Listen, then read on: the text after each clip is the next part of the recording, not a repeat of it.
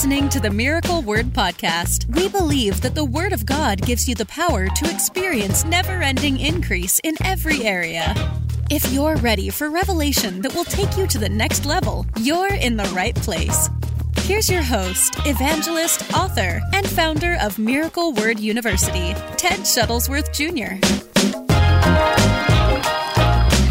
I want you to go with me today to uh, 2 Timothy. We're going to look in 2 Timothy, um, pastoral epistle by Paul. And um, I want to show you something that uh, is going to stir your faith today, but it blows people's minds that this is actually in the Bible. Literally, it blows people's minds that this is in the Bible. 2 Timothy and uh, chapter 4. Oh, did I say chapter 4? Chapter 3. Listen to this. Now, this is Bible prophecy, by the way. We haven't rescheduled the camp meeting yet, Lynn, it's coming soon. Um, 2 Timothy chapter 3, this is Bible prophecy.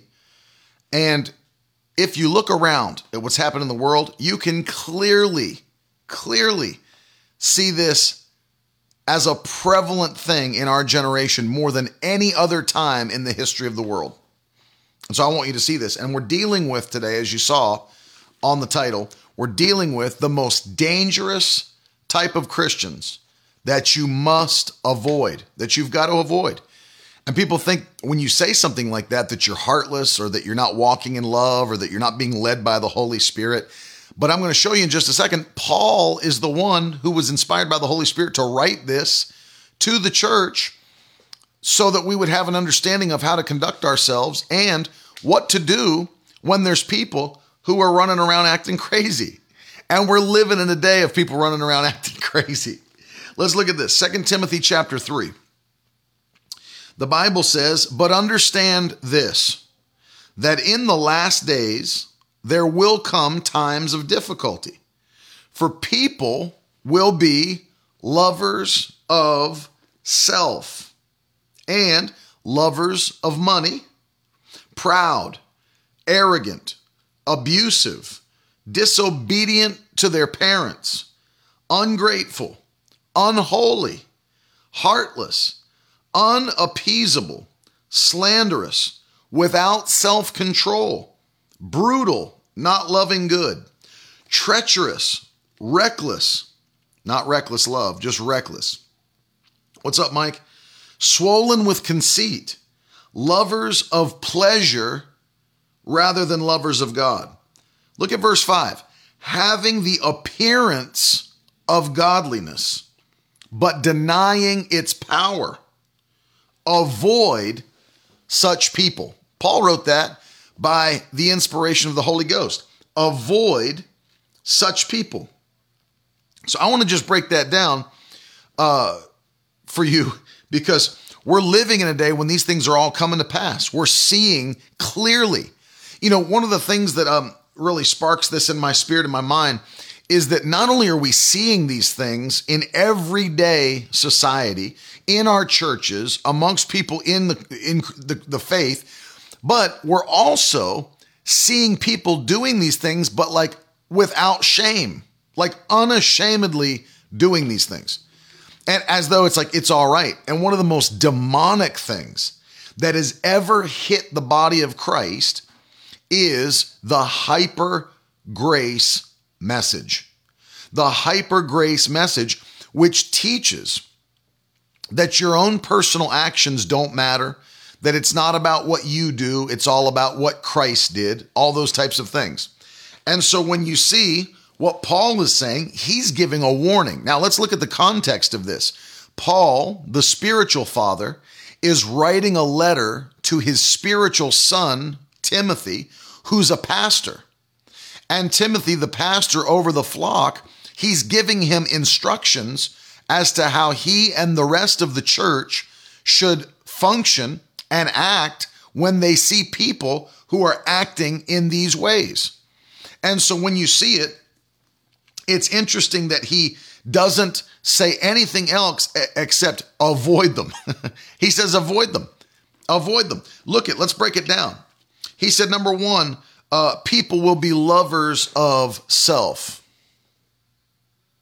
Lovers of self. If there was never a day like that before, we're definitely in that day now, where more than ever before, people are lovers of themselves. I've seen some of the most incredibly self serving things in this generation that I, I can't even imagine happening in other generations. I mean, when you look at uh, reconstruct, I don't, I don't even want to say reconstruction, but cosmetic surgeries are through the roof. Think about this that there are cosmetic surgeries that are going crazy in America, Europe, around the world. And people, because they're lovers of self. I mean, dude, people are willing to pay money. Billion, I just saw that about your mom. I'm going to con- continue to pray for your mother. Can you imagine people in this generation so into themselves that they want to? I mean, this is a real thing people are having calf implants for their calves. My legs don't look good enough. I'm talking about guys. there are men, think about this. There are men who are going and getting cosmetic surgeries. Forget breast implants. We're talking about calf implants for your legs. How, as a man, are you so in love with the look of your body that you have to spend money. Think about this that you've got to spend thousands of dollars to have calf implants put into your legs. What is going on in the world? What is happening? That full grown men, full grown men are having constr- like that's a real thing, Dennis. Calf implants. What's going on where women are going to get cosmetic surgeries for butt implants. Do we really need a butt implant? Are we going to really put silicone pads in our butt cheeks? We have we're so involved with ourselves that we need silicone pads in our butt cheeks. I mean like it can't it cannot be any more plain than this. Paul said, You'll see these people in the last days. There'll be lovers of themselves. I mean, we live in a selfie society. We're living in a selfie generation, a selfie culture. We live in a, in a filter culture. People can't even post a picture of themselves online. Think about this. I'm just still laughing, man. This is like calf implants, butt implants. Carissa said they actually have a surgery where they take fat from your stomach and put it into your butt. I mean, what is going on? What is going on? You know, it's gone beyond, you know, it's gone beyond, you know, where people go bald and they have a surgery for, you know, to get hair back on their head, which I probably should do, shouldn't I? I mean, I've lost I've lost my hair. So I should probably go. Instead, I'm just going to buy a really cheap toupee and wear it everywhere. But I mean, there's, you know, people do that. They get, you know, hair implants or what, you know, whatever they're going to do. Uh, there's people, I know, there's people that have done stuff to their nose. They're not happy with their nose. And do you see how it's just gotten progressively worse and worse and worse? You know, it starts with people that uh, you know they do they got their hair done and then you know they go and they get not the, the nose shaved down a little bit. Well i don't like the bridge of my nose. I don't like the bridge of my nose. And so we've got to shave the nose a little bit. And then people are like well my lips are too thin. I need to go get collagen in my, in my lips. I'm going to go get collagen one day and come on the broadcast. I'm going to come on the broadcast one day with collagen in my lips. I'll be coming in like this. Hold on. I can't even do coming coming in with collagen.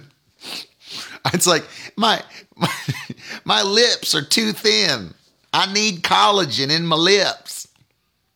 People getting shots in their forehead, shots in their face, and it's like we we just we and you know I understand self respect and everything. It's like, bro, okay, but when you get to the place where where you're putting silicone in your legs, in your calves, when you're sucking fat out of your stomach to put it in your butt. What is going on in the world? What, what is going on in the world where, where we love the look of ourselves so much? And I don't mean we should go around looking like bums. I don't mean we should go around representing the kingdom poorly, where we always walking around in rags and we're, you know, always walking around, you know, no combed hair, no makeup. I'm not saying that, ladies. If the barn needs painting, paint the barn. That's not what I'm saying. But how did we get to the place where we're lovers of ourselves so much that we're having someone suck fat out of our stomachs and shoot it into our butts.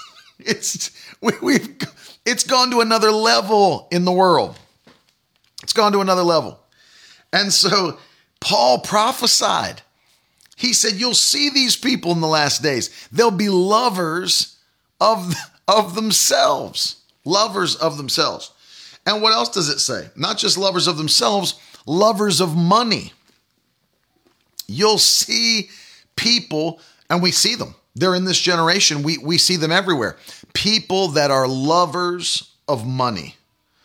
And what is that? People that are lovers of money, they're always doing something for more gain. You know, there's people that'll skip church so they can work another job so they can make more money. That's a sign of a love of money, that you put the acquisition of money above your dedication to the Lord. I mean, think about that. People that put more uh, work, dedication, faithfulness into the acquisition of money than they do seeking the face of God, lovers of money. And the Bible says that you can't love both God and money. Did you know that? You can't love both God and mammon, as the Bible says. You'll hate the one and love the other. You can't love both God and money. That's why the Bible says that the love of money is the root of all kinds of evil. It doesn't say, now people misquote this all the time. It doesn't say money is the root of all evil. Money is literally just an inanimate object, it's a tool for whoever uh, has it and uses it. I've said this on the broadcast before. Um, you know, money doesn't change who you are, it just amplifies who you are. What, what do I mean by that? Well, if you were a little bit of a jerk before you had money, you're going to be a big jerk when you have money. Because when you didn't have money, you had to curb that jerkiness a little bit because you still needed the help of people around you. But when you get to the place where you don't need people's help because you've got way more than enough money, you'll become even more jerky than you were before. Didn't change the fact that you've been a jerk the whole time, it just amplified what you already are. I'll say it again this way if you were generous and loved to bless people before you got money, then when you get money, you're going to be a massive blessing to people. You know, if you did it then, you're going to really do it when money comes in because it doesn't change who you are, it just amplifies who you are. And the love of money is the root of all kinds of evil. That's why the Bible teaches that godliness with contentment is great gain. Great gain. Contentment, can I just say this? In our society, in our generation, contentment is not preached. It's not preached. And, and Paul taught it to the church. You have to learn to be content with where God has placed you now. It's not the end. You're not done. God's going to move you higher. You're going to go further. There's more to your life than right now. But right now, be content with where you are. Do you know why? That as we've talked about on multiple broadcasts, and I've had Nick give us the statistics, Nick Greenwald, that, you know, what was it like 50% or more of, of all Americans are going paycheck to paycheck. 40% of Americans have $16,000 or more of credit card debt. You know why they have it? It? It's not because they're, it's not only because the majority of people in America lack self control and don't have, uh, you know, proper disciplines in their finances. It's because they, they don't have contentment. That's why they do it. It's it's because they don't have contentment. They're not happy unless they own that next new thing. They think if they have the next new car, the next new computer, the next new phone, the next new watch, the next new jewelry, whatever, the next new clothes, the next new shoes, that that's going to make them happy. They're not happy and content with where they are right now. And that is a dangerous pattern to put yourself in.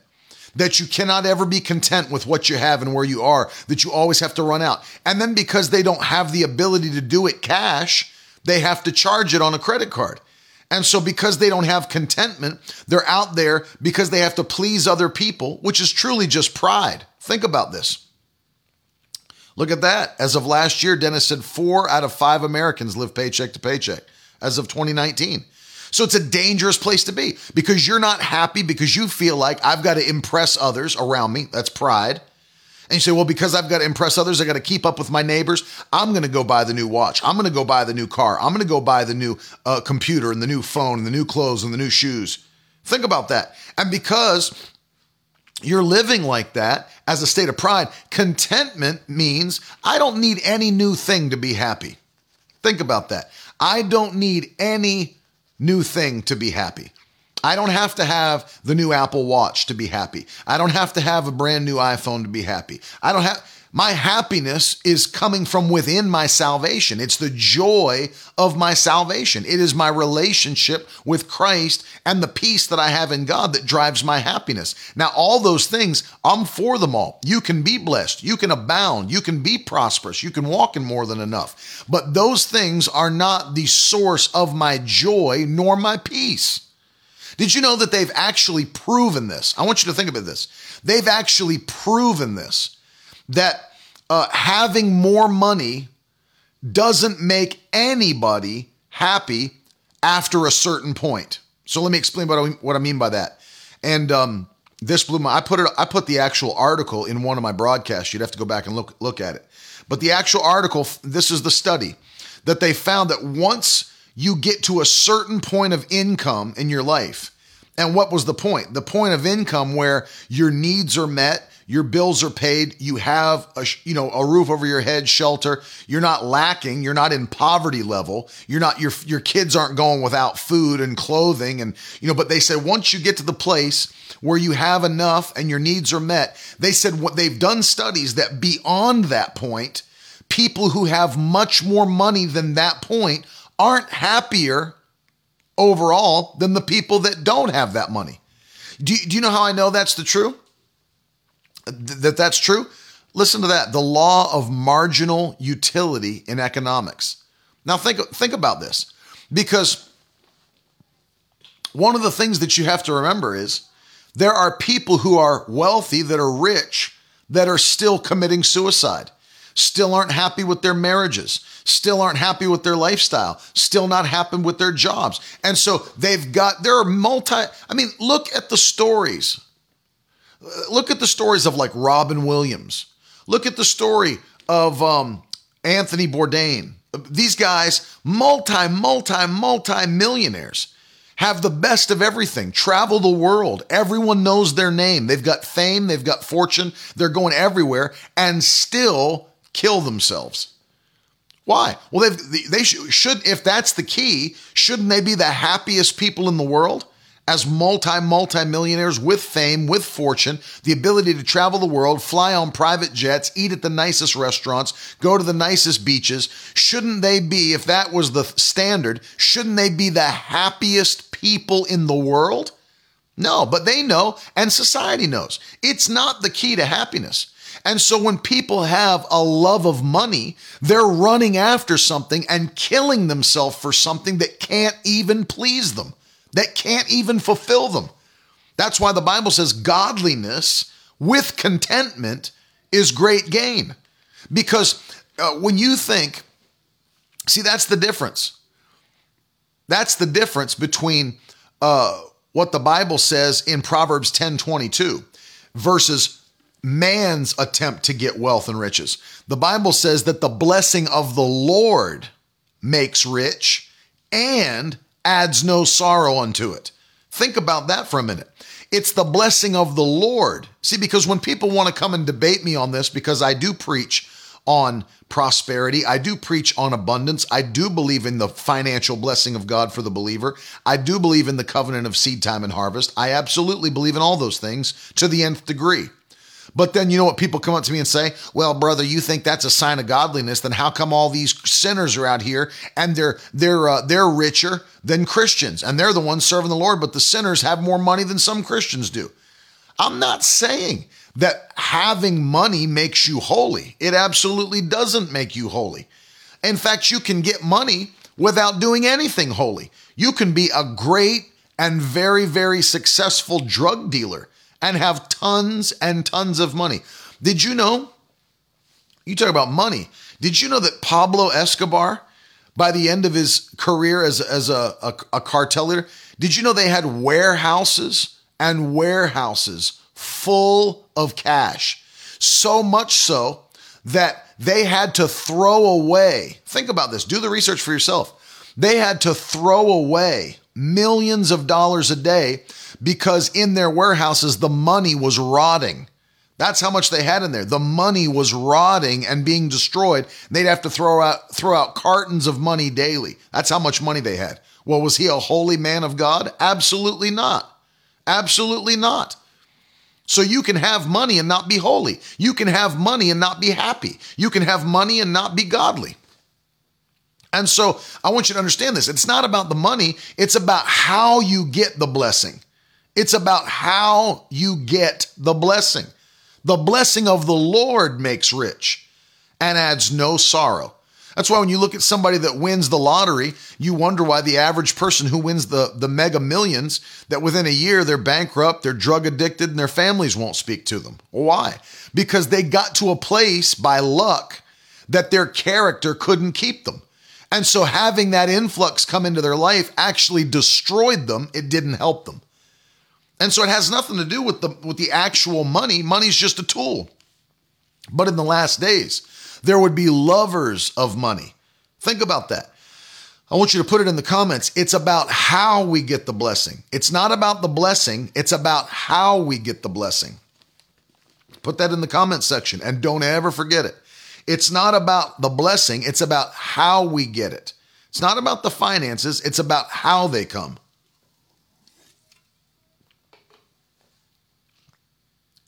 The Bible says not just lovers of self, not just lovers of money, proud. Man, we are living in that day. Pride abounds in our society. Pride, you know how I know that it does?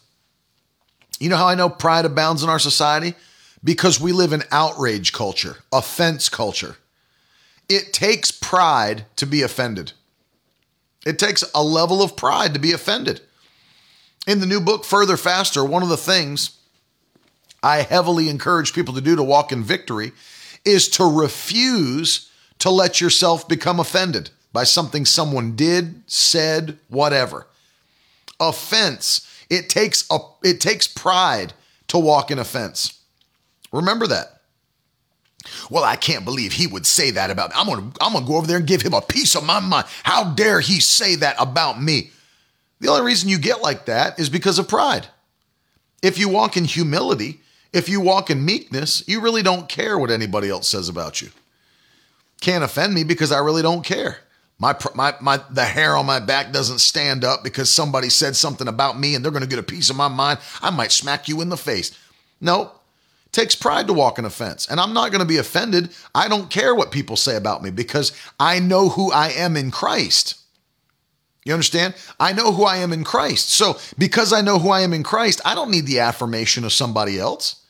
I don't need the acceptance of somebody else. I don't need them to say nice things about me. It's nice if they do. If they say mean things about me, if they say slanderous things about me, it's not going to make me upset. I'll still come home here to my house, enjoy my time with my family, go out back and lay in the pool and just be blessed. I don't care. And you shouldn't care. You shouldn't care at all. It takes pride to be offended. It takes pride to be offended. And the Bible says that we will have a culture of people that will be proud and arrogant. Proud and arrogant. That's right now. You can't tell anybody anything without people being offended in 2020. You could walk up, think about this. You could walk up. I've never seen this happen before, eh, like it is now. You can actually walk up and give somebody a compliment. And with the culture we're living in, they take that compliment and flip it and turn it into an insult. I've never seen this. I've never seen this. You could walk up to somebody and say, Hey, you look really nice today. And with their little offended spirit, like, What are you trying to say? I don't look nice every day? You think I look horrible every other day? Why are you trying to point me out today? Like, literally, there's people that will take a compliment and flip it into an insult because there's so much in this outrage culture, this offended culture. It's pride. It's pride and it's arrogance. It's pride and it's arrogance. If you don't if you don't believe me, I mean, you know why? They're pumping it into our culture. They're pumping it into our culture. If you don't believe me, go watch reruns of Real Housewives episodes from any city in America that you want to watch them. Real Housewives of Orange County, New Jersey, Atlanta, wherever they're at. Watch them all. If you don't think they're pumping that culture into our society through television, through Netflix, through, you know, the internet, they're pumping it in. Pumping it in. Yeah, exactly, AJ. Oh, you losing some weight? You're looking good. Oh, you think I was fat? You think oh, I, I was fat before? Is that what you're trying to say? It's like, listen, seriously, take the compliment, say thank you, and keep moving. And they're pumping arrogance. And you know why? They're trying, and I don't even know if this is a word, but I'm going to make it up right now. They're celebritizing it. Is that a word? they're Kardashians and, and, and the real housewives and all this, all the way back. They're celebritizing it. I don't know if that's a word. I just made a word up. Somebody call Webster's and, and get it added into the dictionary. They're celebritizing it. There's probably a better word to use. I don't I just don't know what it is off the top of my head. They're celebritizing it. Somebody put hashtag celebritize. hashtag celebritize. They are celebrating this attitude. They're promoting this attitude. They're promoting this little uh, diva, prima donna, you know, I'm telling you, celebritizing. It's exactly what they're doing. They're celebritizing it. It's in the it's in the Urban Dictionary. Wow. Wow.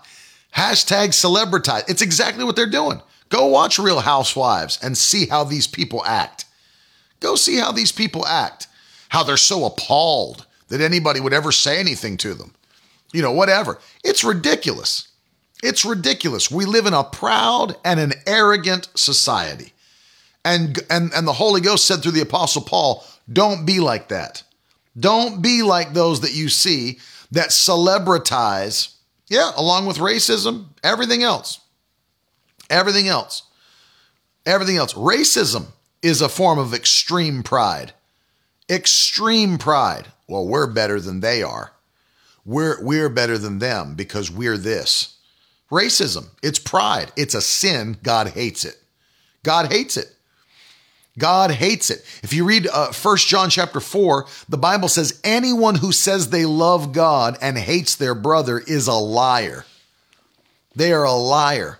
You can't love God and hate your brother no matter what skin color they are, no matter what level of economics they operate in, doesn't matter which side of the tracks they grew up on, you can't say you love God and hate your brother. It makes you a liar.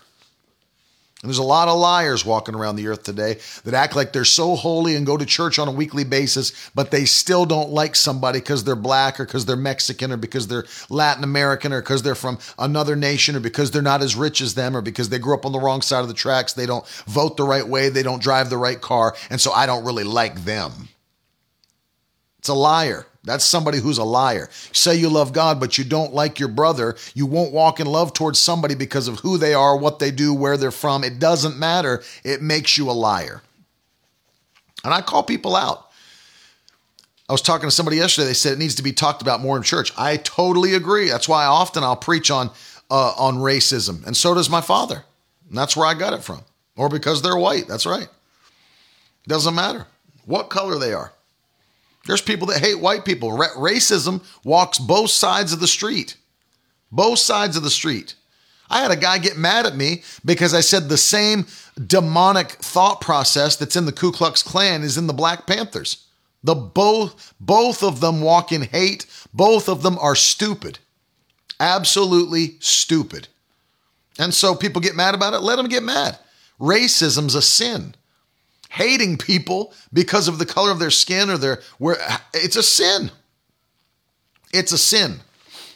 And, and church needs to wake up. If they think it's not happening in the church, they need to wake up. Let me, let me tell you one thing, because I'm dealing with, I'm not, I've not gone off topic. I'm talking about proud and arrogant. Proud and arrogant. Racism comes from pride and arrogance. Let me tell you something. There's no such thing as a white church. White church is a stupid thing. There's no such thing as a black church. If you go somewhere and they say, well, this is a black church, that ain't a church of God. It's not a church where the Holy Ghost moves because God didn't start white churches and God didn't start black churches and God didn't start Brazilian churches and God didn't start Puerto Rican churches. The Holy Ghost draws all men to Jesus. Ain't no such thing as a little Jamaican church. If you come into this nation or any other nation and you try to limit who comes to your church based on the culture of who you are, then you have completely ignored it completely ignored the Great Commission, and you might as well go up into heaven and slap Jesus in the face because he didn't shed his blood for Jamaicans. He didn't shed his blood for black people, white people, Puerto Ricans, Latin Americans, didn't shed his blood for Brazilians. He shed his blood for all men and all women. And if I come into a church and I see every single person in the church is black, there's a problem. If I come into a church and every single person in the church is white, there's a problem.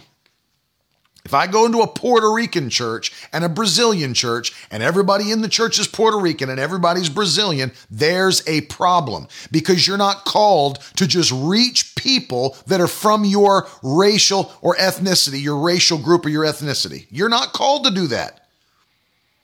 You're not called to do that. Reach the world. What are you telling me? I mean, it blows my mind. What are you telling me? See, because the reason we have churches like this, and let me, let me be very honest with you today, and if people get mad and write me letters, so be it, because I really don't care. I really don't care.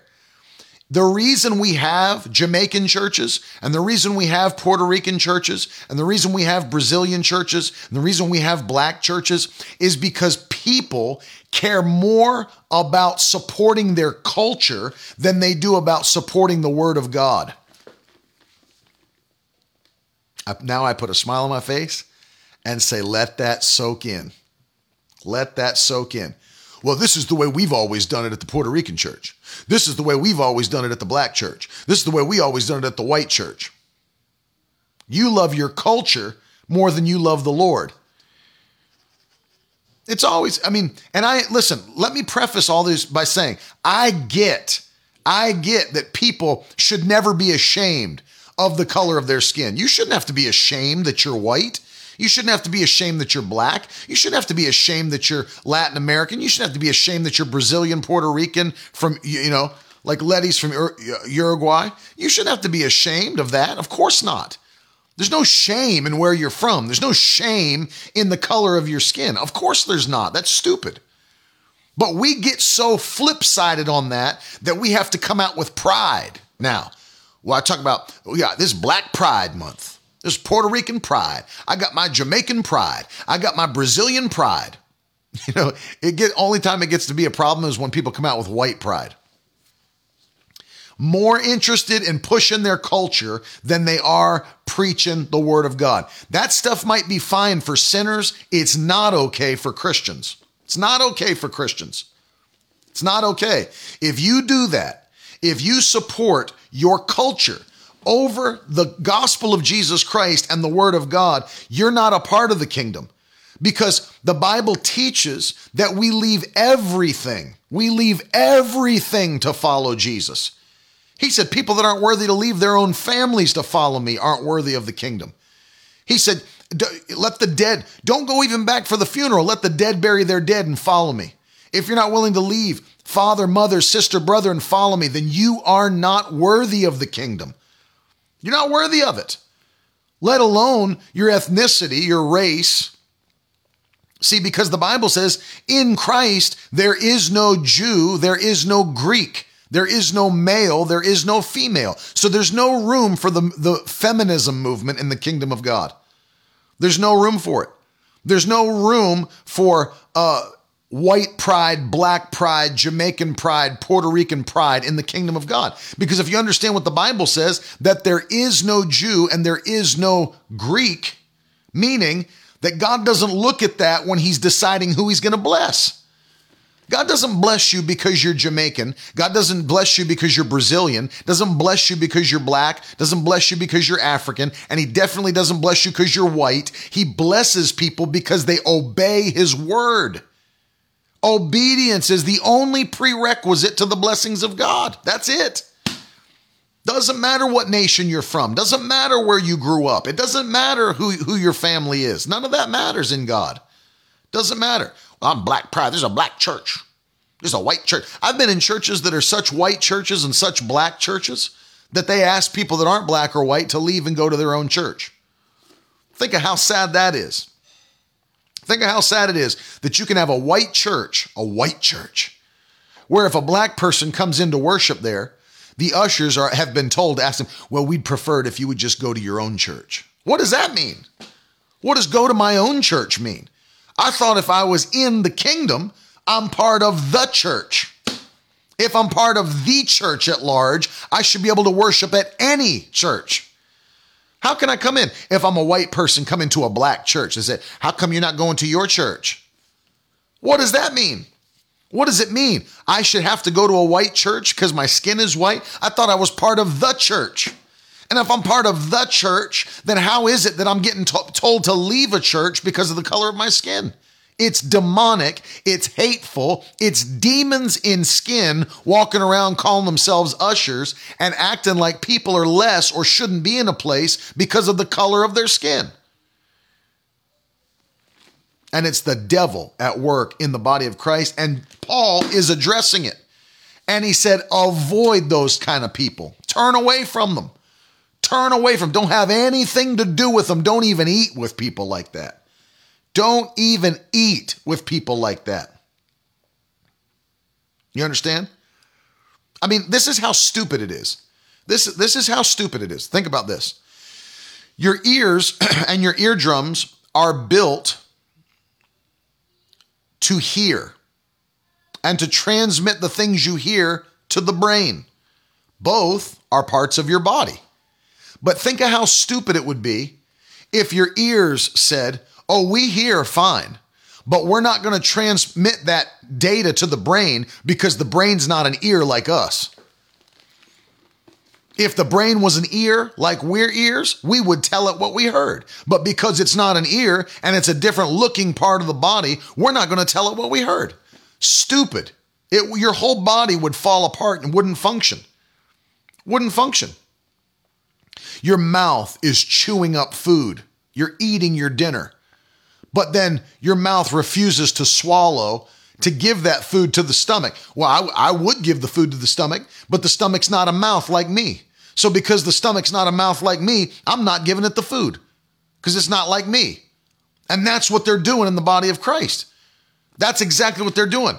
I'm not going to stand in faith for her. I'm not going to pray for him. I'm not going to let them worship with me because they don't look like me. This is a black church. This is a white church. This is a Puerto Rican church. This is a Brazilian church. And really, what it is, is a dead church with people who, if they don't get their act together, will find themselves on the way to hell, not heaven. You will, in case you don't get how severe this is or what I'm truly trying to say, if you operate in hate and racism towards your brother, you will go to hell you'll split hell wide open, and the devil will suck you down into the eternal flames of judgment because you hated your brother based upon something on their body, in their finances, where they grew up. Kingdom over culture. I want you to put it in the I want you to put it into the comment section. Kingdom over culture. Kingdom over culture. It's not a black church, it's a dead church. It's not a white church, it's a dead church. It's not a Puerto Rican church, it's a dead church. I don't care how much you shout, scream, I don't care how much how great your worship is, I don't care how many people dance around in the aisles. It's not a church if you limit who can be there. Kingdom over culture. Kingdom over culture. I don't have to go around and talk about how proud I am to be a white man. Think how stupid that would be. I mean, think of how stupid it would be for me to go out. I just want everybody to know I'm coming out of the closet today. I am proud to be a heterosexual man that has heterosexual sex. How stupid is that? How small are you if you have to limit yourself to what kind of sex you like? And that's your Pride Month. Stupid. People are stupid if that's what they base their identity on. Absolutely stupid. I just want to say I'm a proud black man. Okay, why don't you just be happy that you're saved? Notice that, you know, because yeah, and have a parade. Notice that notice that nobody can say that. It, it's isn't it interesting to you that we can only pick and choose who's allowed to say those things? We we preach and scream diversity. We preach and scream diversity, but then we limit who can actually say diverse things. Imagine the uproar there would be if people started marching on the streets. We're proud white people, proud white people. Think of the uproar. It'd be all over the news. People be ticked off. People be angry around the country because there's a group of people that went out and started declaring we're proud white people. It'd be everywhere. But when we have a Black Pride Month, everybody just applauds. If we talk about Puerto Rican pride, Jamaican pride, African pride, Brazilian pride, it's just a way to separate us. It's not a way to bring us together. Well, no, it's a way to highlight, you know, brother. It's a way to highlight, you know, different cultures. No, it's not. It's a way to separate ourselves. I love what my dad has preached for years. I don't have white friends. I don't have black friends. I don't have Puerto Rican friends. I don't have Brazilian friends. I only have friends. I don't have to label you as my, what am I trying to check off a list that I have somewhere? Oh, you know, I, I got to make a couple black friends so that I have a black friend. I need to have a token black friend. I need to have a Puerto Rican friend so everybody can see me that I'm a diverse man. Stupid. It's stupid.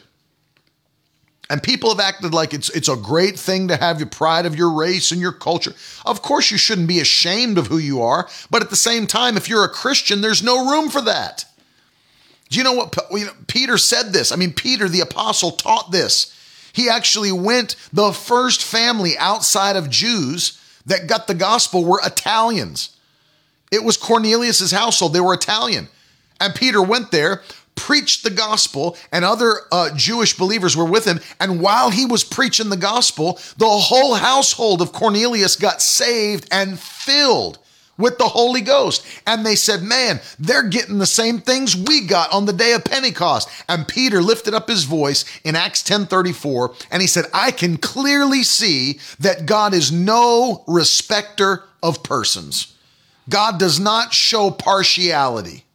That's what Peter said. That's what Peter said. You know, I'm so sick of people getting on television, all these stupid, I mean, they are stupid race relation lobbyists say, well, we don't have to pretend that we're colorblind. You know, we don't have to pretend that we're colorblind. I can see what color you are, but it doesn't matter to me. That's truly what colorblind is. It's not that I can't tell what color you are, dummy. It means it doesn't matter to me. You think, I mean, think about how stupid people are. Do you think it matters to me if I'm holding a revival and I've got people coming through the line to be prayed for to receive healing. Do you think that I look at every person? I mean, think about how dumb. It's like, no, I'm colorblind, brother. I just play. Uh, no, you think I, people come through and, oh, here's a white guy. So I'm really, really going to lay into this prayer. Oh, God, touch this man. He's white, really blessed. And then you got somebody comes through that's black, African American, whatever you want to say, not African. I've been to Africa more times than you have. And so you you you think that a black man's going to come through the prayer line or a black woman and I'm going to just give a half-hearted prayer because I saw the color of their skin? Anybody that does that is on their way to hell. They're on their way to hell. Hell will open and they will go. You've got no part in the kingdom of God. You've got no part in heaven. That's hate. That's partiality. Do not show partiality because of someone's skin color or anything else. It's just stupid. Well, we don't have to pretend we're colorblind. I'm so sick of hearing stupid lobbyists say stupid stuff like that. We don't have to pretend we're colorblind. I can see the color of your skin, you dummy. It just doesn't mean anything to me. It doesn't mean anything to me at all. At all. I mean, how shallow can people be? How dumb can people be and still breathe air into their lungs? Nikki said, I don't take any offense to that. There's no African in my American. I'm telling you. And I understand that there this is not me denying that there is racism. Of course there's racism. I'm saying it's a wicked sin. And I say that because, well, obviously it is, brother. Well, yeah, how come you've got Christians that act like it's not and Christians that still do it and have white churches and have black churches? That's just as racist. Well, brother, we cater to a black church here. This is a white church. We have white worship. What is white worship? What is white worship? Does that mean you have an acoustic guitar? Whereas black churches have a Hammond organ? What is white worship? What is black worship? I don't know what that means. Are there colors on the songs you sing? Are there colors on the songs you sing? What does it mean to have a white church, black church? We do white white worship here. We do black worship. So here's the problem. Can I tell you what the true problem is? I'll tell you a great man of God I heard say this, and I'll, I'll remember it for the rest of my life. Um, Bishop Kevin Wallace in Chattanooga, Tennessee, he said the problem with many Christians is that they're out there, especially pastors, and they're fishers of men, but the problem is they're fishing with poles and with bait. And so they've got the kind of bait on the hook that they want to use to catch the kind of men they want in their churches. So there's pastors fishing with white bait because they want white fish. There's pastors fishing with black bait because they want black fish. There's pastors fishing with Puerto Rican bait because they want Puerto Rican fish. And so they're fishing with a pole and with bait so that they can choose the kind of fish they want to catch. But when you fish with Jesus, he doesn't fish with a pole and he doesn't fish with bait. When you fish with Jesus, he fishes with a net. And when you drag a net, you catch everything that jumps in the net black fish, white fish, Puerto Rican fish, Jamaican fish, African fish, Brazilian fish, dirty old boots. You get everything that gets in the net. You don't pick and choose what you catch. You don't pick and choose the bait you throw. You just drag the net. And the gospel of love is the gospel that will drag a net. And anything that gets caught in the net is what's coming into the kingdom and what's being established in the church. And it needs to be said Jesus doesn't fish with a pole, Jesus fishes with a net. Fishes with a net. Draws all men. Draws all men. And so it needs to be said, needs to be addressed because that's pride and it's arrogance. According to scripture, it's pride and it is arrogance. Let me go further. I'm telling you, I feel the Holy Ghost today, and I'm not ashamed to tell you this stuff because it needs to be said in America. No question. Not only would they be proud and arrogant, abusive, seeing it all over the place. Human trafficking, domestic abuse, violence, murder. Abusive. Disobedient to their parents. I've never seen more of this than I see today. Some of y'all were raised like I was raised, where you don't act up and talk back to your parents, or you got it coming. I'll be at stores. I mean, we're living in a day where children are so disobedient to their parents that their parents are walking them around in the mall with a leash on. A leash, my friends. It would be a cold day in hell before my father would have had to put a leash on my back for me to obey what he said. He had a voice, he had a look, and those two had enough authority to guide my path. All he had to say was, hey, be quiet. I was quiet. Hey, get over here. I was here. He could be preaching in the middle of a church service and I'd be acting up in the pew in the middle of the church. He could break from a point of preaching and shoot me a look and say, sit up. And boy, I felt the authority hit me. I didn't need a leash. I didn't need a timeout. I didn't just say, well, you, no more, no more iPad for you if you do. There's authority. And I've never seen a day like we're seeing today with children disobedient to their parents. My wife was at the mall, at the store, and a little girl in a tutu that was probably four years old. Tutu. Supposed to be a little princess screaming at her mom, I want that toy. I want that toy. Get me that. And she said, Honey, we're not getting you that toy today. We're not going to get a toy. And then she knelt down to tell her uh, her daughter, I told you, I'm not getting you that toy today. And that little four year old girl in a tutu reached back and smacked the fire out of her mother's face. Oh, my Lord Jesus. Oh, Jesus. My wife went into praying in tongues. She went into flashbacks from her own childhood. Oh, Jesus, touch the girl right now. Don't let her die, Lord God. I can't even imagine. If I saw a four year old girl slap their parent in the face, I would feel the conviction of the Holy Ghost in my own heart. oh, Lord Jesus, don't let her die. I can't imagine, let alone talking back, I can't imagine smacking one of my parents in the face. You know what have been preaching to you here today on the broadcast if I'd have done that as a kid? You would have just seen a tombstone right here. Here lies Ted Shuttlesworth Jr., slapped his parents in the face in 1986 and went home to be with the Lord. Unbelievable. Disobedient to their parents. It's the end times. It's the last day, the tombstone preaching to you today, my friends. I would they would have sent me to be with the Lord. To be absent from the body is to be present with the Lord. I don't I don't hear anybody. Disobedient to their parents, ungrateful. I mean, think about the ungrateful generation we live in. Ungrateful and entitled. We're there. Unholy. Do you know people are bragging? People are bragging about their unholiness on Facebook, Snapchat, TikTok, Everything.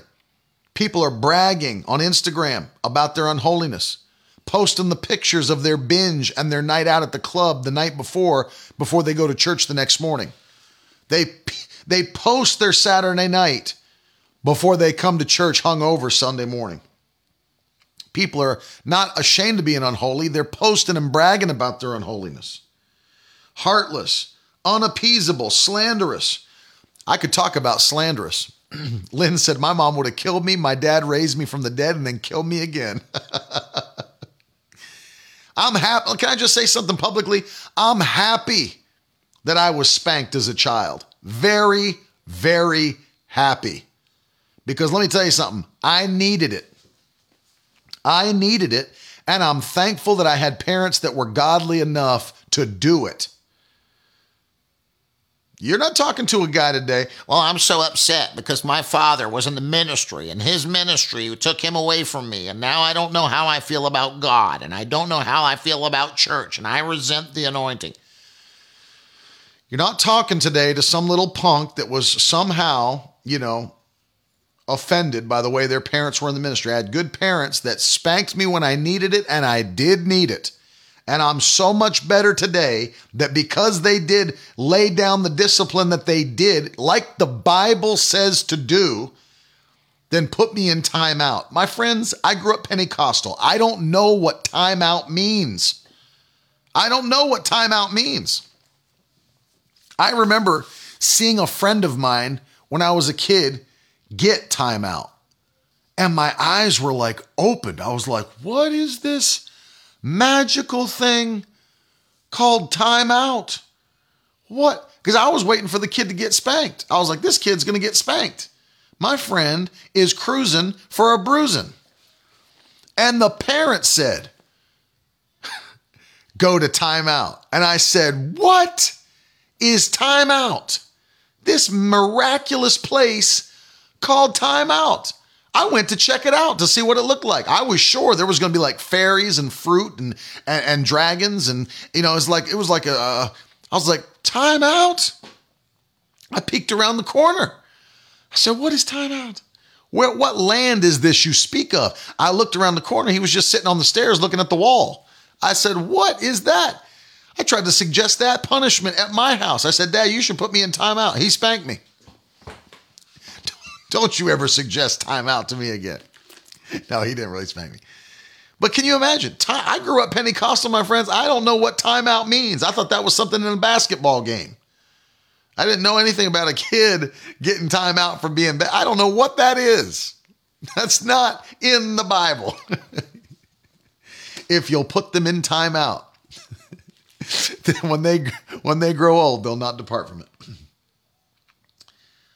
Unholy, ungrateful, heartless, unappeasable, slanderous. There's people that are slandering other people and not thinking twice about it. On social media, behind their back, to their face, slanderous people. They don't care what they say about other people. Forget that the Bible says that only in the mouth of two or three witnesses let every word be established. It says don't even bring uh, an accusation unless you got two or three eyewitnesses that know it was true. Never mind that the Bible says if you have something against your brother, go to them privately and talk about it. And if they don't receive you, go back again with another brother that's a witness and try to talk to them again to restore your friendship. And if they still won't receive you, then get spiritual leadership involved. Never says slander them on Facebook and Instagram and Twitter and, and Snapchat and TikTok and MySpace and Friendster and, you know, Tinder and Grindr. Doesn't say anything about that. It says go to them privately, walk in love. But no, we got slanderous people today. Slanderous. Without self control, brutal, not loving good.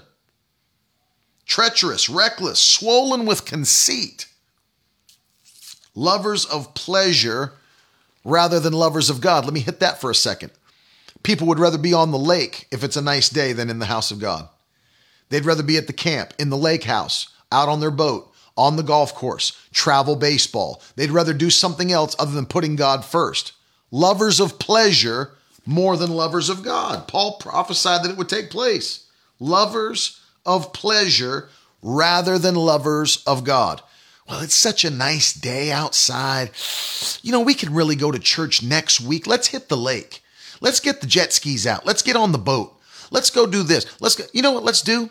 Let's go up here lovers of pleasure rather than lovers of God, teaching their children that church really isn't that important, that going to the house of God really isn't that important. And when the kids grow older, that will be imprinted in their spirit and they'll remember, well, you know, dad, dad and mom didn't always go to church every single Sunday. I mean, if it was a nice day, you know, we'd spend time. I think God would like us to spend time with our families, not on his time. Not on his time. Not on his time. Yeah. I'm not even going to get into that, Nick. Let me finish here because this is important. Having the appearance of godliness, but denying the power thereof. Having the appearance of godliness, but denying the power of godliness. So there is, think about this. There are a group of people, or I should say, there are people, there is a group of people that call themselves righteous, call themselves holy. They act like they're godly, but they deny God's power. Well, we don't want the Holy Ghost in manifestation. We don't want to lay hands on the sick. We don't want to lay hands on anybody. That's not really for church. That's more for small groups. We don't want to see anybody baptized in the Holy Ghost. We don't want speaking in tongues. If you think I'm making stuff up, there are churches and pastors that are supposed to be full gospel that say these things. They say these things. Well, brother, we don't really want blah, and they're wondering why the average church in America has less than 60 people in it because you won't do it the New Testament way. And if you don't do it the New Testament way, God's not, uh, He doesn't have to come and grow the church. The church is the Lord's. You do it His way. It's a book of instructions, not suggestions. Do it His way. Well, brother, we don't really want to do that. We feel like it makes people uncomfortable. Good, let them be uncomfortable. Let them be they many of them need to be uncomfortable. How do you come sit in a church living a life of sin and the pastor does everything he can to make you comfortable? You shouldn't be comfortable living in a life of sin. If you come into a church, your spirit should get very uncomfortable and you should feel the conviction of the Holy Ghost and feel the pull towards Christ and the onus to change. Not sit there and be comfortable. That's ridiculous. Absolute. Well, brother, we want them to come and have a fulfilling experience. The fulfilling experience is getting free from sin. Not coming for a year, uh, you know, and a year later they're still in the same sin they were when they when they started coming a year ago. It's ridiculous. It's absolutely stupid. They've got a form of godliness and they deny the power. There's many that are driven by money. They need butts in the seats because they need their bills paid. And as a result, they are slaves to filling the building because they've overextended themselves and did stuff God never told them to do. And now they have to have people in the building to pay those bills or else it's going to shut down. So they're now a slave. They have to say what appeases the people rather than what God's word says. If you don't know that that's true, take a look at American churches today, European churches today, Canadian churches today. The Full Gospel Church in Canada was in such problem and such trouble, the largest Pentecostal denomination in Canada, they actually had to send elders through the nation to visit these churches to make sure they were still operating in Pentecostal doctrines and distinctives. What's going on? Are you still baptizing people in water? Are you still having altar calls? Are people still being saved? Do you still pray for people to receive the baptism of the Holy Ghost? What are you doing? How are you posting no salvations after a 12 month period? How are you having no baptisms in, in water? Not in the Holy Ghost, in water. You know, you don't even have to have faith to baptize somebody in water. You got to have faith to see somebody get filled with the Holy Ghost. But all you're doing is dunking some. I mean, like, why are there no salvations posted? Why are there no baptisms in water? Why is there no baptism in the Holy Ghost? Why are there no healings being reported? And had to send elders out from the headquarters to visit these churches and say, hey, what's going on? What's going on in these churches? It's just as bad in America. It's just as bad in Europe. There's churches that are shrinking, not because God's church is in trouble, but because people have a form of godliness and deny his power. Stop denying the power of God. I mean, if you go to the end, look what Paul wrote. I mean, we, we could I could get in, I could go deep on this and show you what Paul wrote to these churches. But when you come to the end, let's let's go for example, the church in Thessaly or Thessalonica, if you're that that guy. Um, listen to this. First Thessalonians 5 16. Rejoice always. Pray without ceasing. Give thanks in all circumstances, for this is the will of God in Christ Jesus for you. Don't quench the spirit. Don't despise prophecies. Well, we don't really do prophecies in our church, brother, because we don't really believe in the office of the prophet anymore. Uh, we're very, very, very careful about the prophecies that we allow to go forward. Uh, and no one's allowed to give a word in tongues in our church unless they first submit that uh, to the pastor on paper. There's churches that do that. What am I supposed to write on paper, you genius? Am I supposed to sit down at my desk with a pen and a pad and write Shabokoso time ka rosta kibe manatesha kema rokotobi alai and submit that to the pastor? Say, hey, had a word in tongues while I was at home today. Thought I'd give you the word in What a bunch of geniuses. What a bunch of freaking geniuses. Well, we don't really allow words in the Holy Ghost in our church unless it's submitted to the pastor first and he gets to take a look at it. And once he's taken a look at it, it's like, you genius. No, no wonder your church is going under and should go under and should disperse to other churches. And you shouldn't be a shepherd. When you've got that level of spiritual retardation, you wonder, I wonder why it's not working. I wonder how come the power of God doesn't move because you think God's going to submit a purchase report to you every time he wants to do something? Give me a break. Don't quench the spirit. Don't despise prophecies. Don't despise prophecies. Don't despise prophecies. If the Holy Ghost is speaking, it's his church. Let him speak. But test everything. Hold fast to what is good. Abstain from every form of evil. Now, let me let me say something. I, I love something Brother Hagin said one time.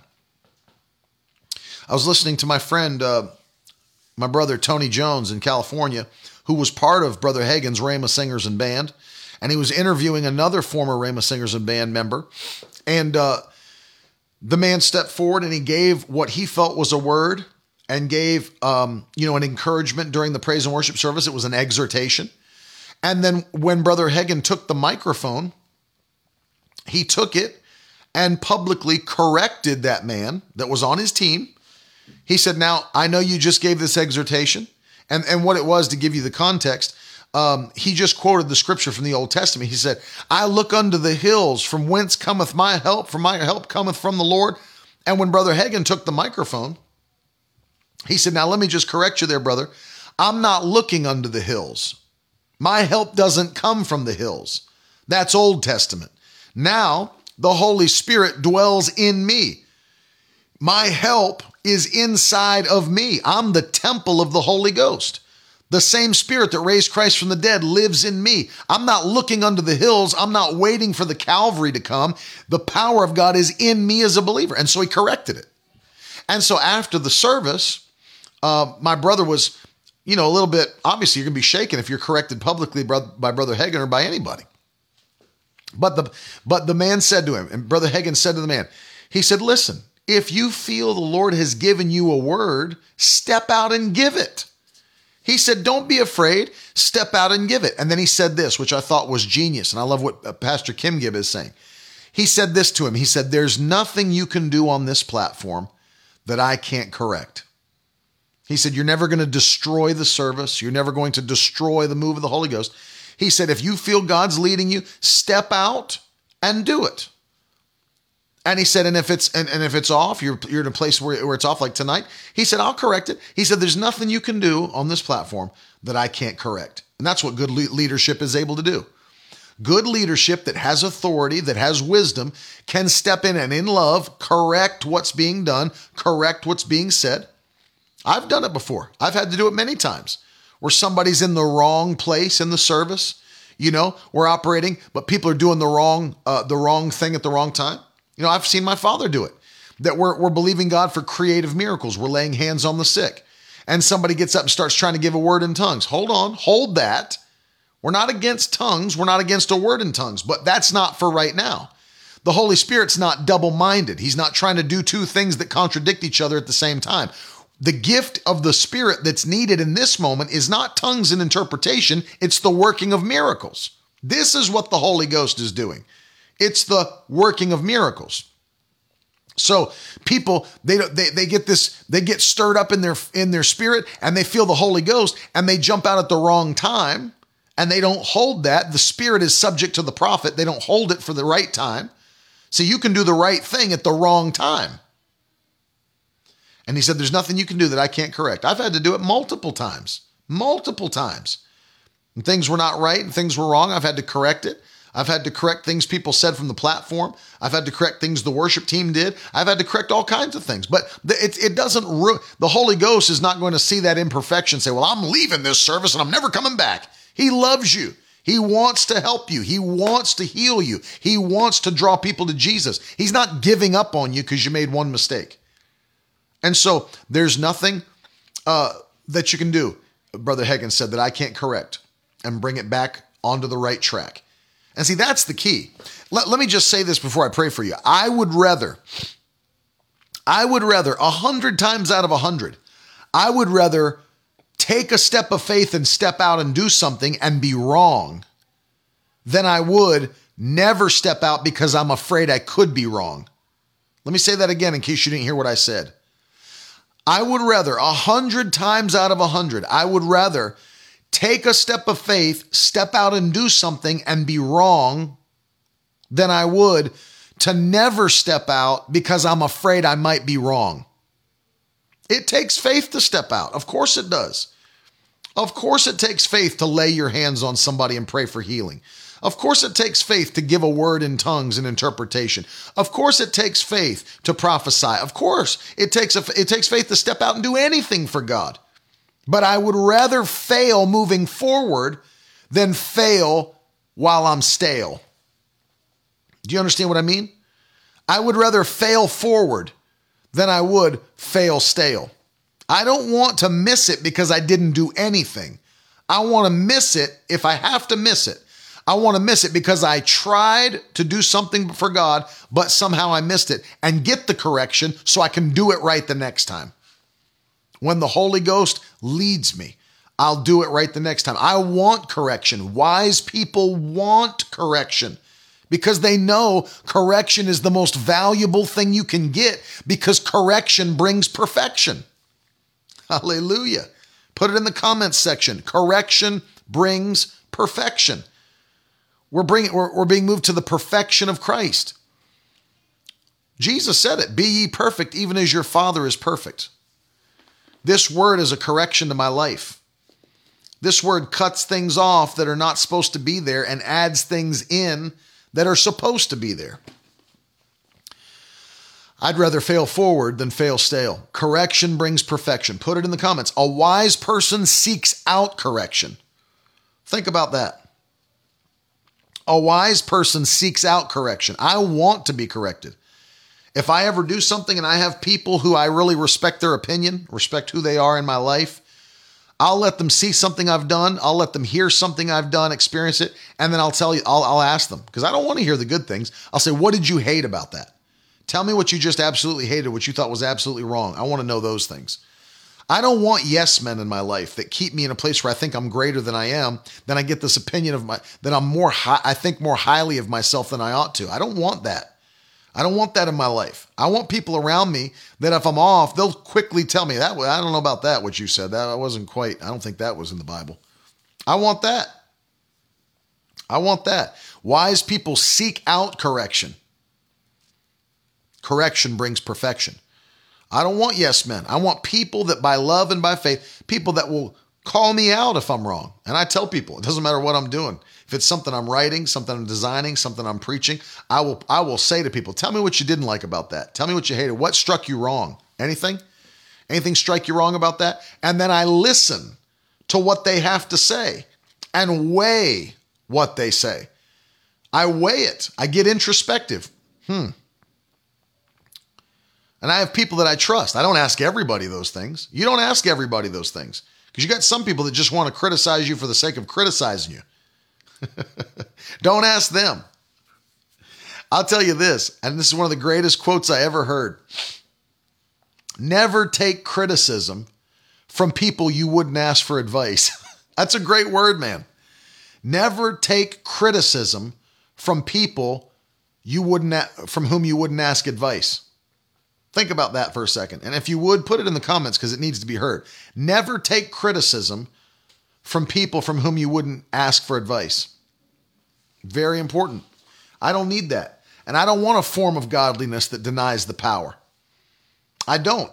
And so, what am I teaching today? There's a certain type of person that refuses to change and refuses the things Paul taught that he prophesied would come to pass. I don't want to tie myself in with those people. I've got no desire to link myself up with prideful Christians, arrogant Christians, slanderous Christians. I pray God forgives them. I pray they get their life on the right track. I pray I see them in heaven. I don't want to link myself up with them. I don't want to link myself up with racist Christians, slanderous, racist, evil, brutal Christians. I don't want it. People who have a form of godliness but deny his power.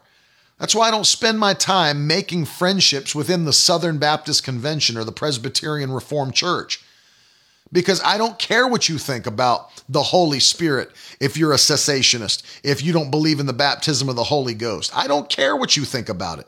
And I don't want a fellowship with you. If I see you in heaven, praise God. But I don't want people that have a form of godliness but deny his power. I've got no desire to spend time with you. None. And if you make it to heaven, I'm praising God. But on the earth, I've got work to do. I've got a job to do. I've got an agenda to carry out for the Lord. And I don't have time to sit around debating whether or not the Holy Spirit ceased in his functionality after the last apostle died before I go and do my work. I've got to just focus on my work and let God use me to do it. Debate somebody else. I don't have time to connect with all that junk. And I understand the the the arguments of it. It's not because I don't understand it. It's not because I don't have a mind to debate somebody. I've got plenty of intelligence to debate whoever wants to debate. I don't have time to debate. I've got work to do for the Lord, and so do you. Don't link yourself up with people that have a form of godliness and deny his power. If you think that this generation is a generation that doesn't need the power of God, then by all means, go have at it. But you can look around as well as I can and see that if we ever needed the gifts of the Spirit, we need them now. If we ever needed miracles, signs, and wonders, we need them now. If we ever needed the baptism in the Holy Ghost, we need it now. There has never been more of a time that we've needed the power of God than now. And so I don't have time to debate with people that say, "Well, that stuff doesn't." Uh, when the New Testament was finished and the covenant of the of the of the canon of Scripture was completed, and the last apostle passed away, and the church was established, that's when the Holy Ghost stopped moving. Oh, really? Well, good luck with that. Good luck with all that. But I don't have time to hang with you. I don't have time to team up with you because I've got work to do for the Lord, and we've already seen Him moving. I've already seen Him moving. So I'm going to pray for you today because it's time for us to really evaluate what we're doing. What are we doing? There's people the devil will send right into your life to suck your peace out of your head, to get you frustrated. If you have a if you've got relationships in your life with people that every time you leave the, a meeting from that relationship, you feel like you need a shower or you need to take a 4-hour nap because they wear you out it's time to recognize what's going on. They probably fall into one of those categories. And that's why it's wearing you out. And it's, you know, be big enough to cut people off like the Bible says to do. Be big enough to cut, avoid them at all costs, the Bible says. In another place, Paul said, don't even eat with people like that. Don't even eat with them. So don't even go out to eat. Don't even go for coffee. Just let them go. Let them go. Let them go. Siska, if that's your parent, you honor them. You love them. You honor them. But there comes a time that there's going to be a separation or a boundary marker that you don't let them speak into your life on those things. And you don't want you just have to have a conversation where you say i love you i honor you but i don't want to hear your opinion on these things. I don't really care about your opinion. I honor you as a person. I love you as a person but i don't want to have conversations with you about this subject because i don't feel the same way as you do and i don't want there to be friction between us in this relationship. That's what you do. That's what you do. You don't cut your parents out of your life and you don't stop honoring your family members but yeah, and and Pastor Kim said, and the older you get, the easier that is, and I totally agree, because you have less and less of a stomach for it, and as you get older, you do realize that your family begins to consume you. There's a pulling away from that, and you have more about your your family to deal with, and it does become much easier. But the boundaries have to be there, or else you're always going to have friction with relationships and friction with your family, and you don't want that. You don't want to resent your parents or resent your sister and brother or your children or grandchildren. You don't want that. So you just stay focused on what God's called you to do and have an honest conversation and say, in love and in respect, with gentleness, the Bible says, I just don't want to discuss these things with you anymore because it always ends up in frustration or a fight. And I don't want there to be friction. I want to love you. I want to have fun with you. I want to enjoy my time around you and you keep them in your life. You want your parents. You want to you want to honor them and have a long life and see them blessed, you know.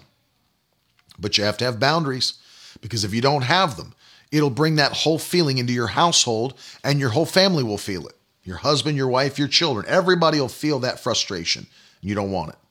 But I'm going to pray for you because understand this. The power of the Holy Ghost is more needed now than ever before. Don't even eat with such a one. 1 Corinthians 5. Thank you, Ariana. Verse 11. Andrew said, I guess I'll keep my mother in law around. So funny. But I want to pray because God's going to use you in a mighty way. You're the elite that I'm preaching to. I'm talking to the victory tribe today. People that have a maturity in the spirit to say, we need the power of God in this generation. I refuse to let these little things that creep up and become big things destroy my life, destroy my witness, destroy my ability to work for God because somehow I, I allowed racism or partiality to creep in my spirit. Love of self, love of money, slander of others. I'm not going to allow those things. And I'm going to step up in the power of God and press into the Holy Ghost and let God use me before it's too late because Jesus is coming and he's coming soon. So I want you to pray with me. Father, in the name of Jesus, I pray for every person that's watching, every person that's listening on the podcast, praying for the Victory Tribe. God, empower us today. Let every one of these things, if any of them, if any of these things are seen in our spirits or in our lives, by the wonderful power of your spirit, burn them out today. Burn them out today. Any wrong thinking, any wrong feeling, any wrong action, burn it out today. Take it out by the sword of your word that pierces to the dividing asunder of soul and spirit. Father, do that for us today. Add to us what you want to be in our lives by impartation. And I pray that you'd give us the boldness and the strength to say no when it's time to say no, to sever relationships that are destructive and that are bringing stress and that are bringing anxiety and that are bringing pain. But let us be a witness in this generation in the mighty name of Jesus. We declare our husbands and wives will serve the Lord, our children will serve the Lord, our grandchildren will serve the Lord, and these will be the greatest days. The final seven months of 2020 will be the greatest days we've ever seen in the mighty name of Jesus Christ. Not greater than the first half of this year, but greater than the end of any year we've ever had in Jesus' name. For never ending increase is our story. It is our portion. It is your plan for our lives. So we thank you and we give you honor, glory, and praise in Jesus' mighty name for your goodness. And if you believe it, somebody shout aloud, Amen. Throw some fire in the comments section. Let me know you believe it today and that it is done for you in Jesus' wonderful name. And then I want you, you know what? Can I say thank you? We've had so many people in the last two, three months that are standing up with Carolyn and with me, partnering with this ministry.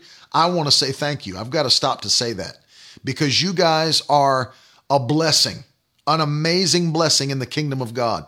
I want to commend you today because so many people have joined us believing for a generation to be shaken before it's too late. And they are being shaken.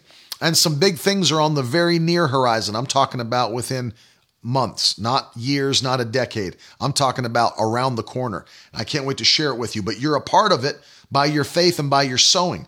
But here's the call for those of you today that are watching I'm asking you to pray and say, Lord, am I to be one of those that are connected to the Victory Tribe that stand in monthly partnership, sowing seed to see a generation change before it's too late?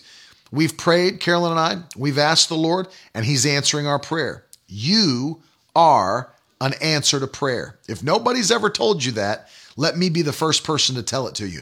You are an answer to prayer. And your obedience to the kingdom means you're answering our prayers, and God is using you to be a blessing to your generation.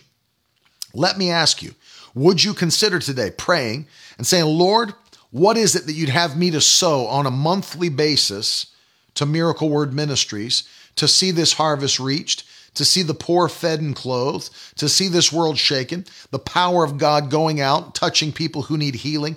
What is it that God would anoint you to do? Everybody is at a different level, and I totally get that. I know that not everybody can sow $100 a month or $500 a month, but everybody has the ability to do something. And so the question today is this What can you do on a monthly basis? By faith, saying, Lord, use me to be a part of this end time harvest. Use me to see souls saved. Use me to see people healed. Here's what I want you to do. If the Lord's leading you in that direction today, and I pray that He is, because time's running out, go to miracleword.com and click on either the Give tab or the Partner tab and set something up monthly that you would stand with and say, you know what? I'm believing. You know, there might be people that are saying, I'll partner with you at the $85 a month. That's a meal. That's, you know, a cell phone bill. It's a cable bill, whatever. There's people that say, you know what? I'll stand with you at $100 a month, 250 a month. There's some that you could sow largely. So a thousand, two thousand, five thousand, whatever it might be. But whatever it is, there might be people watching me that say, at this time, I can really only stand with you at $50 or $30 a month. But do what you can. Do what you can and do what the Holy Spirit is telling you to do. And this is important Because I'm telling you more than ever before, I can look and see. I told somebody yesterday, I said, you know what the main problem with many Christians is? They've taken their fingers off of the pulse of society and off of the pulse of the world. They get into a Christian bubble and they think, well, this everything's just wonderful and hunky dory, and it's just great. And the, the grass is growing, the flowers are blooming, and they forget there's a hurting, dying world. And when we take our fingers off of the pulse of society, we forget there's hurting people, there's addicted people, there are broken people, there are dying people, there are people that are on their way to hell, and they need what we have. And so we'll never take our fingers off the pulse of society. We know that there are people who are on their way to hell, many sick, many diseased, many addicted, many broken, and God's called us. You and I together are doing what the Lord's asked us to do in this generation. We are teamed up as the family of God. And so let me encourage you today to stand with us. For everybody that's sowing $85 or more, my friend has been so generous and so kind to allow me to do this. Pastor Alan Meshagan, we're going to send you his book, Heir of Power uh, this month, the month of May, for everybody that's sowing $85 or more in this month of May. And then, of course, for everybody that's standing with us at $1,000 or more uh, this month, the Genuine Leather Edition, Life Application Study Bible, phenomenal resource, as well as the hardcover Further Faster books with a dust jacket will be here tomorrow. I'm sending them out, signing them. They're coming to you. Limited edition. I've been waiting for this. I can't wait to get it into your hands. I'm so happy and so excited. The brand new book, Further Faster, in the hardcover limited edition. It's coming to you from me as a way of saying thank you. I love you guys so very much, and I appreciate you so very much. By the way, if you didn't know, there's all kinds of brand new shirts available for your kids in the Miracle Word store. Shop.miracleword.com all different kinds. There's three different shirts, all different sizes that you can get for the summer edition. These are phenomenal, super soft. They look great. I love them. I love them. They're all available at shop.miracleword.com. And then let me give you, of course, we have the tumblers for your kids as well. If you want to get those as well. Let me just say this though. These were a limited edition. They're almost gone. The Nonstop Mom coffee mugs when these are gone, they're gone for good. Limited edition, we're not getting more. We've already sold out of two orders. We're on the final one. When it's gone, it's gone. And these mugs will not be coming back. So get them while they last. Get them while they last. And uh, today, listen, if you did not get a chance to share that broadcast today, can I encourage you to share it? Because, you know, a lot of times I never know what the Holy Spirit's going to say. But I want uh, people to hear what was said today because when the Holy Spirit leads us to go in a direction, we just go. We just go. But it's important people hear this. With everything that's going on right now, with everything that's happening, this is something that needs to be heard. And so, if you didn't get a chance to share it, let me ask you to share it. Um, it's very important. Love you too, Mike. Love you, Norman. Christina, love you. Thanks for sowing today, guys. I really appreciate it. We love you. Um, will the book be on CD? Dave, you're asking about if the audio book will be on CD for your truck. Um, I'm not sure if it. I, I guess we could once it's recorded, put it on CD as well and give it to you. But it's going to be available through Audible.com, so it'll be available on your phone be available also on your on your tablet. So if you if you're traveling with your phone in the truck, you can always plug the phone into the system if you can. If not, we'll work on getting it to CD for you. Thank you, Winona. Really, really appreciate you partnering with us. Very, very much. We love and appreciate you too. I love you guys. I'll be back again tonight. We'll be live 9 o'clock p.m. It's going to be a great night. Have a phenomenal day. I love you.